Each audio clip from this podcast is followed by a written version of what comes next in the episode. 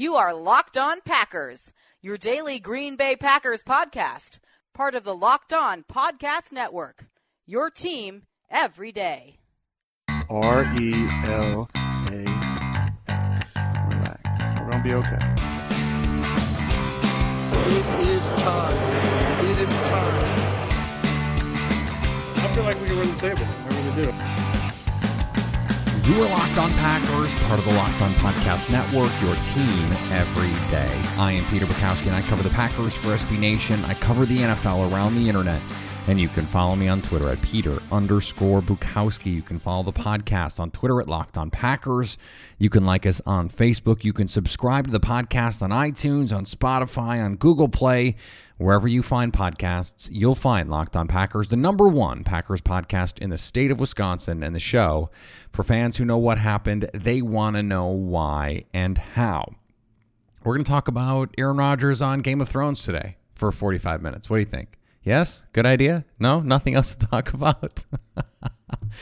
No, we are not going to do that. We do have a number of rookie orientations to get to. I have a couple of them ready to go. They are in the bag.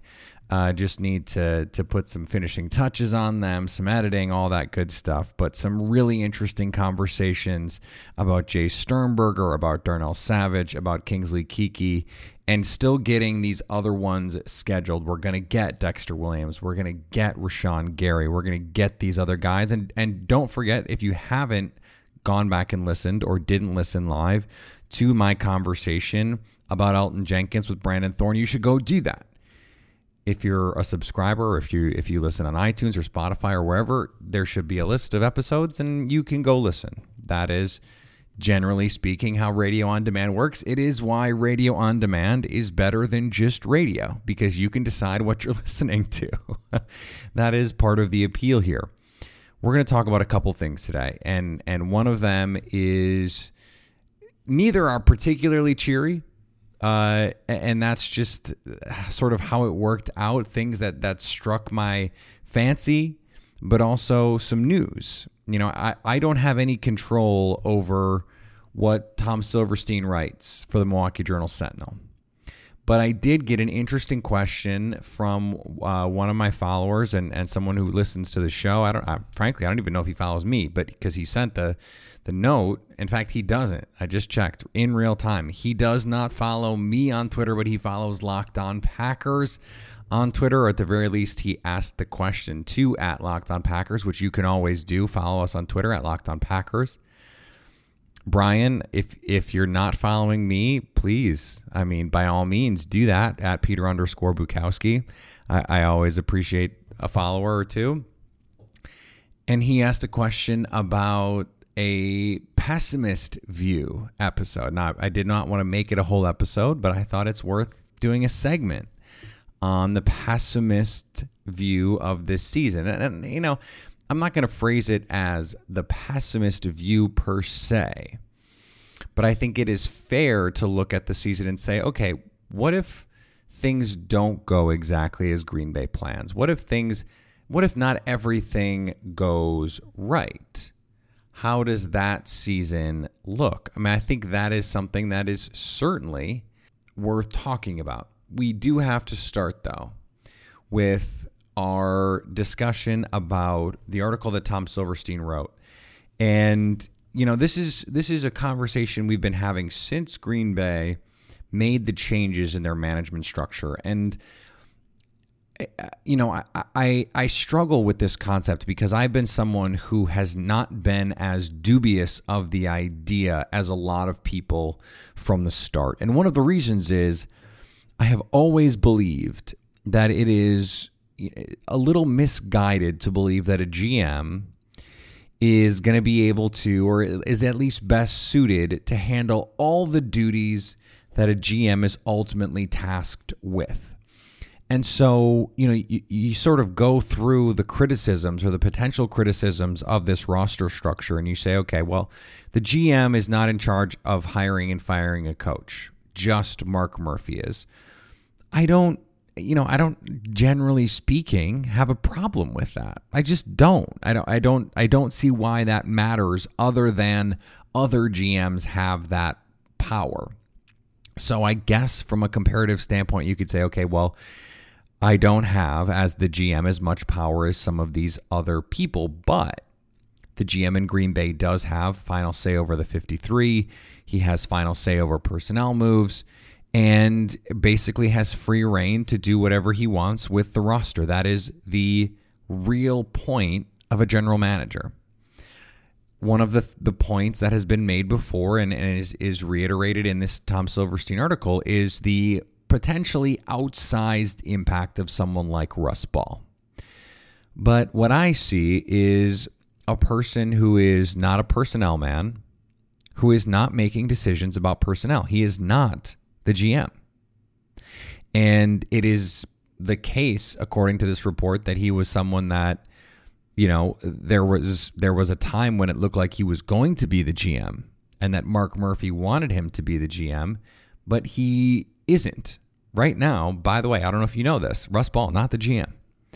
But what is he? Well, he handles a lot of the operational things that Brian Gutekunst doesn't.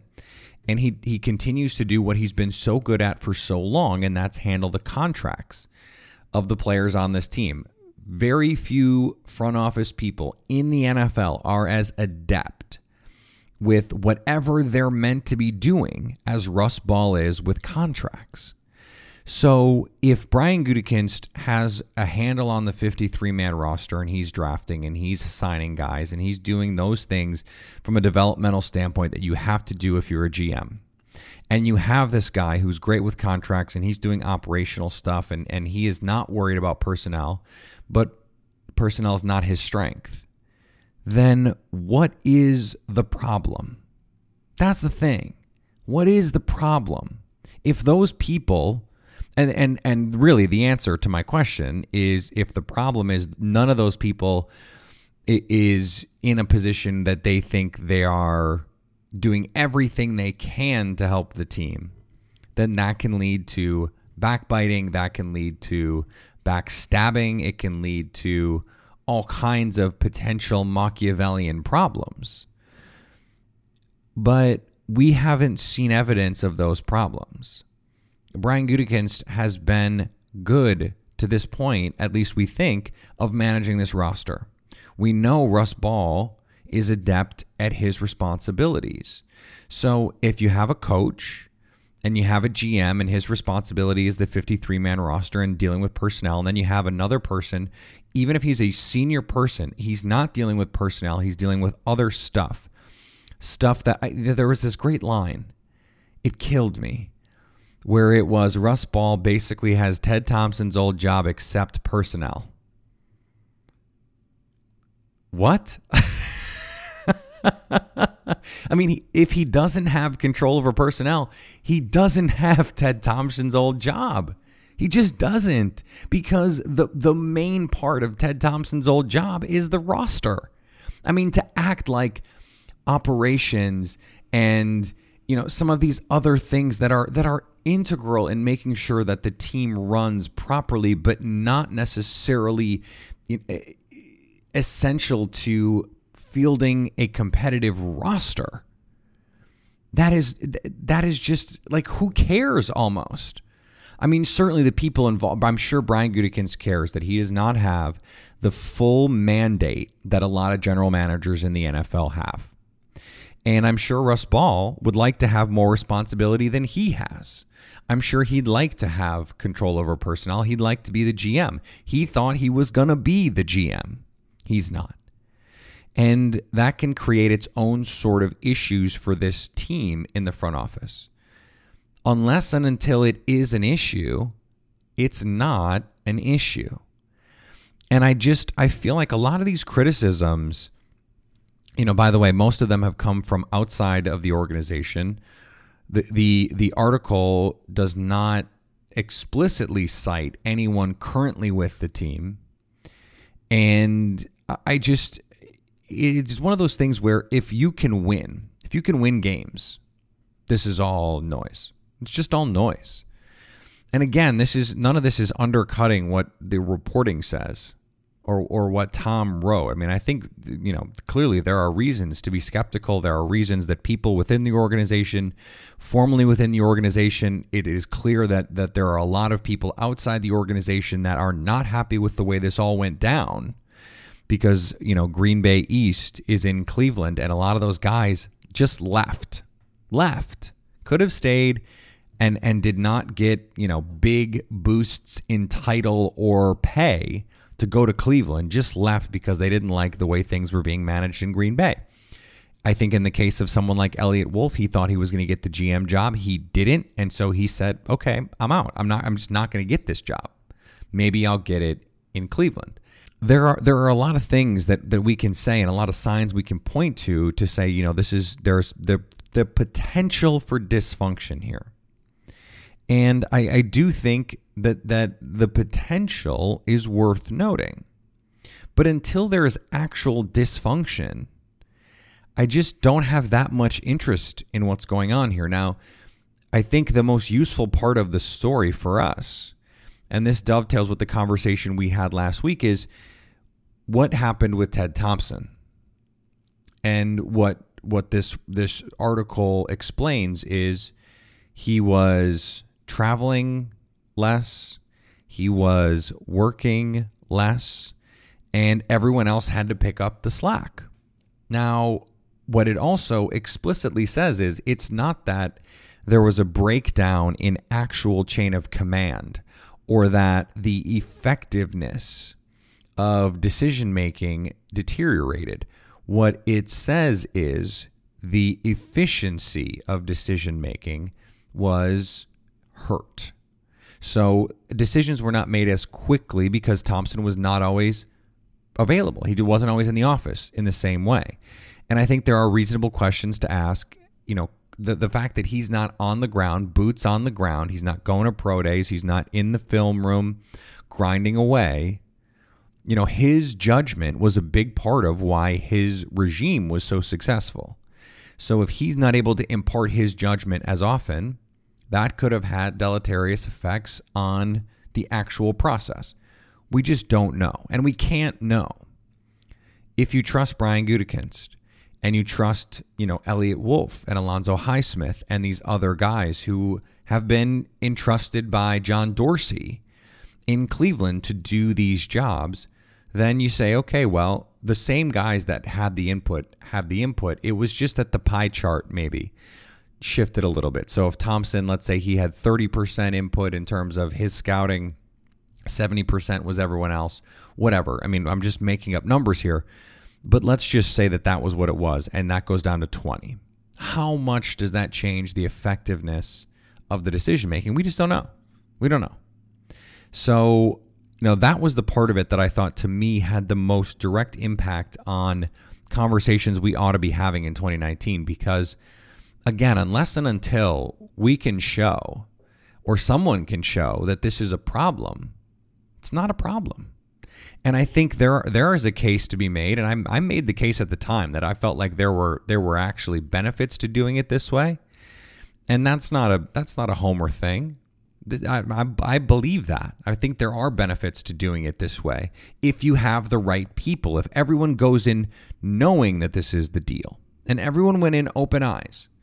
Brian Gutekunst knows and knew at the time what he was getting into in terms of he didn't have the same responsibilities that every GM had. And Russ Ball continues to do a job that he knew is not the GM job. And these other guys decided, well, we're going to leave for whatever reasons. And I think part of it was, you know, there was no clear and soon path, no imminent path to becoming GM or even moving up at all. Could dysfunction have played a role? Maybe, but we don't have explicit evidence of that at this point. So what do we take from all of this? I think we take the same approach and the same information that we've taken for the last 2 years, and that is we got to wait and see. We have to wait and see. If you put the right people in positions, Brian Gutekunst is doing the thing he's good at. Russ Ball is doing the thing he's good at, and you hope Matt LaFleur is doing the thing that he's good at.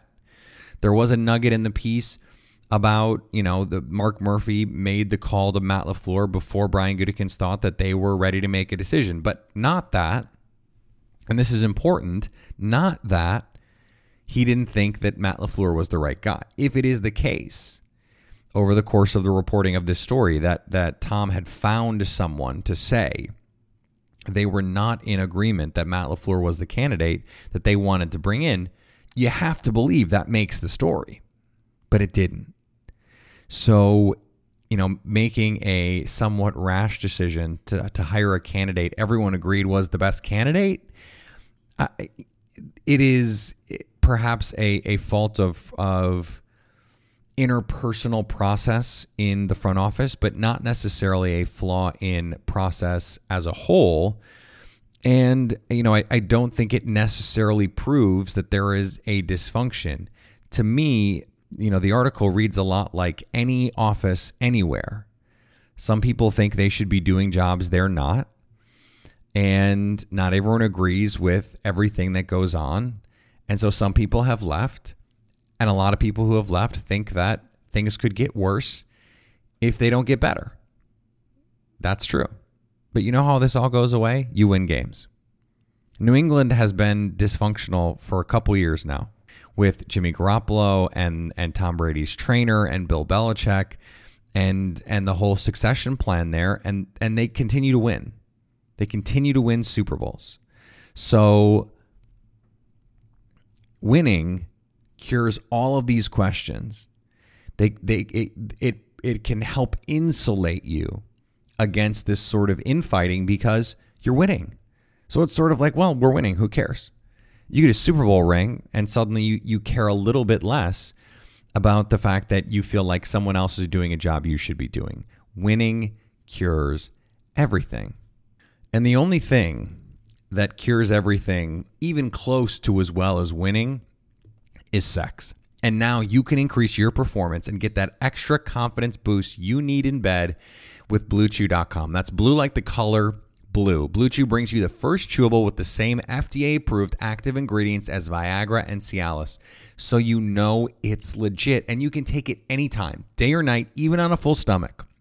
And since they're chewable, they work up to twice as fast as a pill, so you can be ready whenever an opportunity arises. And again, this is not just for guys who can't perform. It's not just for older men. This is for anyone who wants extra function to enhance their performance in the bedroom. Blue Chew is prescribed online and shipped straight to your door in a discreet package, so no in-person doctor visits, no waiting at the pharmacy, and best of all, no awkwardness. They're made in the USA, and since Blue Chew prepares and ships direct, they're cheaper than at a pharmacy. Right now, we've got a special deal for our listeners. Go to BlueChew.com and get your first shipment free when you use our promo code Locked On. Just pay $5 shipping. Again, that's BLUE Chew.com, promo code Locked On to try it free. Blue Chew is the better, cheaper, faster choice, and we thank them for sponsoring this podcast. So I got this question from Tundra Walker 00, Brian, and I don't know if Tundra Walker is a White Walker reference or, you know, what the situation is. Apparently lives in Michigan, the wrong side of Lake Michigan, according to his Twitter profile. But he said, you know, Peter, I remember the year that the Eagles added everybody to their team and were the July Super Bowl pick, and then Andy Reid was a Chief. Can you do a pessimist view episode for us?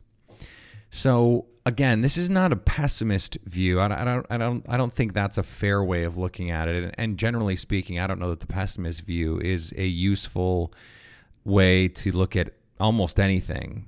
You know, I am someone who comes from what I believe to be a realist school. I have always felt like that has been something that's important to me. I think I generally in life lean toward optimism. I think I'm a little bit of a dreamer. I'm a glass half full kind of guy. I don't like focusing on the negative. I listened to Bing Crosby and the Andrews Sisters, and I accentuate the positive and eliminate the negative. That is just how I look at life, I think, generally. But I also want to be a realist. I I want to give you what I think is the most real perspective on this team at all times. I'm not out here trying to justify every move the team makes. And anyone who was a listener last year, especially the last 2 years, understands that I'm not just here to tell you everything is going to be okay. I'm not here to kiss you on your forehead and tuck you into bed and say, look, you know, daddy loves you. That's not my role.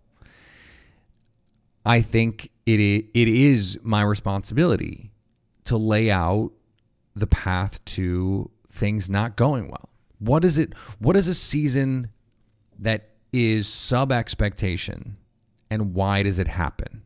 So let's start with what expectation levels are. I think the minimum expectation level is this team is a playoff team in 2019.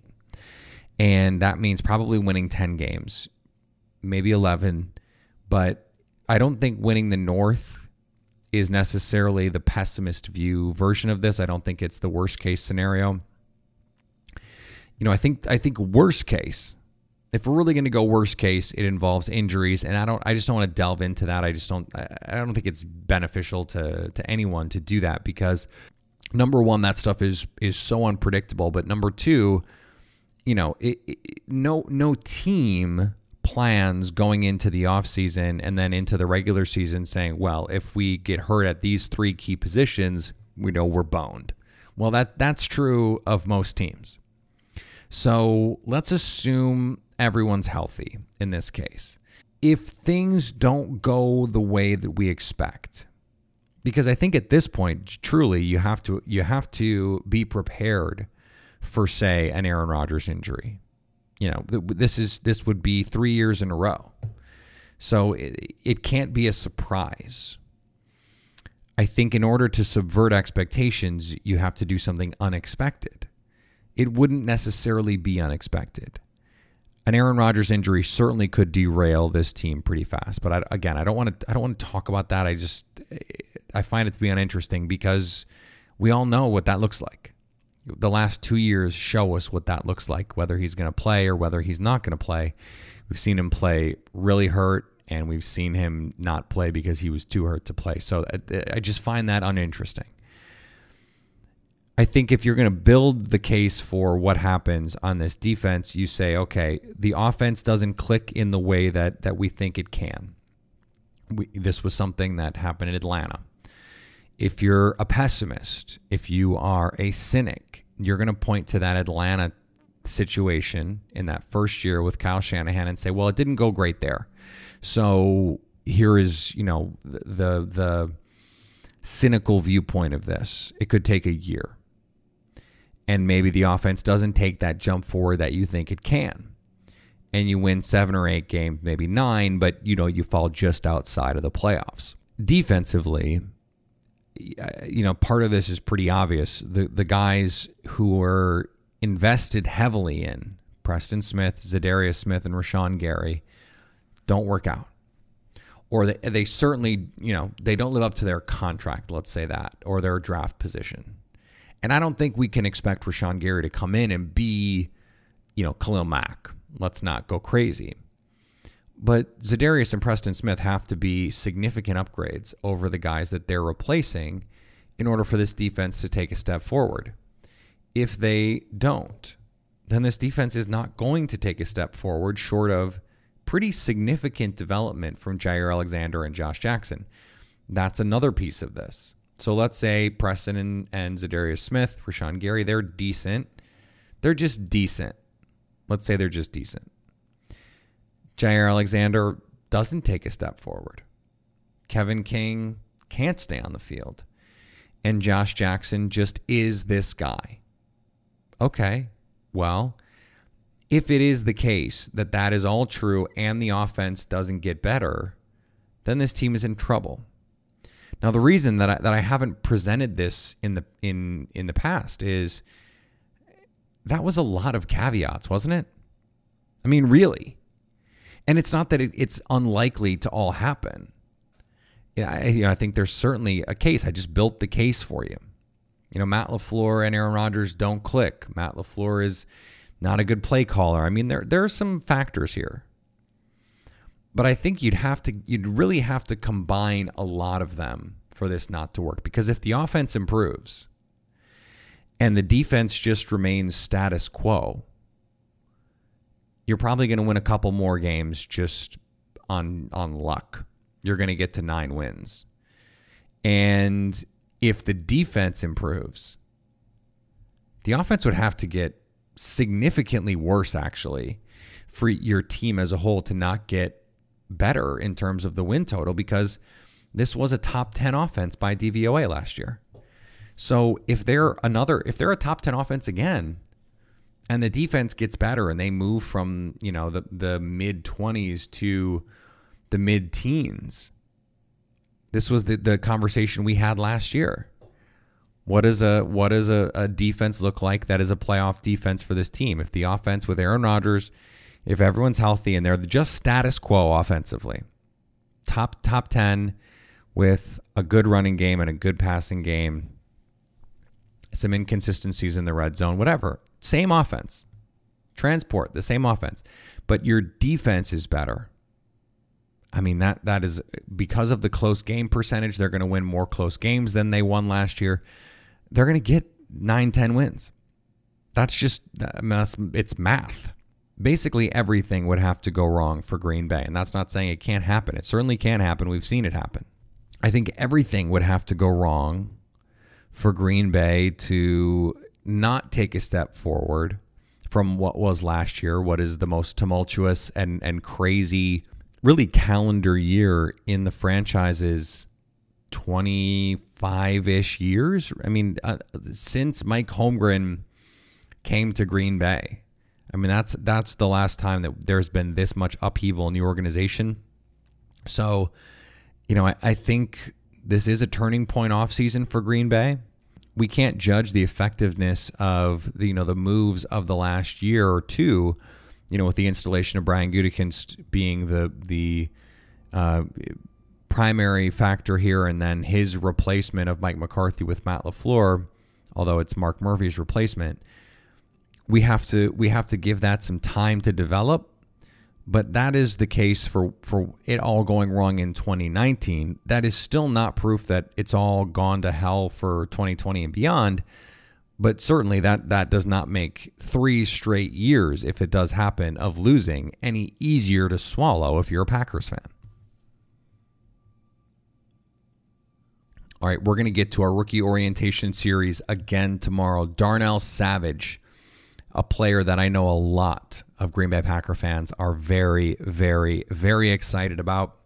Got multiple votes in ESPN's preseason awards column. Multiple people thought he was a potential Defensive Rookie of the Year candidate. I think part of that is opportunity. Part of that is the position he plays. Part of that is his skill set. He is a playmaker. So you look at the way that Derwin James impacted the game last season. Able to do it in the box, able to do it as a cover corner in the slot, able to do it as a coverage person deep. Darnell Savage can play in all of those fields, and so it makes sense to me that he would be someone on those lists. Guys who get a lot of stats, who get interceptions, who get tackles for loss, who make splash plays. Savage is a splash play player and is going to get an opportunity to start in Green Bay right away. So it makes sense that he's on those lists. We are going to have a full-on discussion about Darnell Savage, his impact on this team, and what you can expect from him. I know he's not someone that a lot of NFL fans have watched. Unless you're like hardcore, you're probably not watching a lot of Maryland football. Unless you're spending a lot of time watching the Big Ten Network, you have not seen a lot of Darnell Savage outside of his highlights on YouTube. So we're going to give you all the information you need there. Remember, you can subscribe to the podcast on iTunes, on Spotify, on Google Play. Leave us a rating. Leave us a review. You can follow me on Twitter at Peter_Bukowski. You can follow the podcast on Twitter at Locked On Packers. And anytime you want to hit us up on the Locked On Packers fan hotline, you can do that, 920-341-3775. It's the best way, especially in the offseason, to always stay Locked On Packers.